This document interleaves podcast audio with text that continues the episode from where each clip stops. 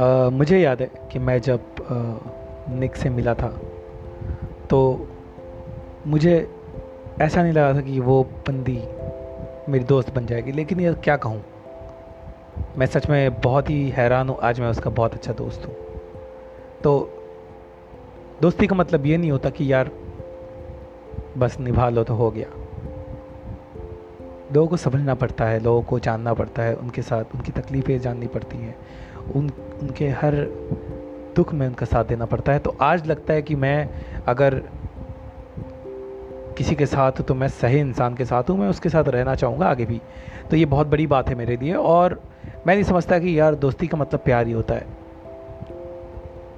प्यार तो सभी को होता है, लेकिन दोस्त, अच्छे दोस्त बहुत कम को मिलते हैं। Then wrapper next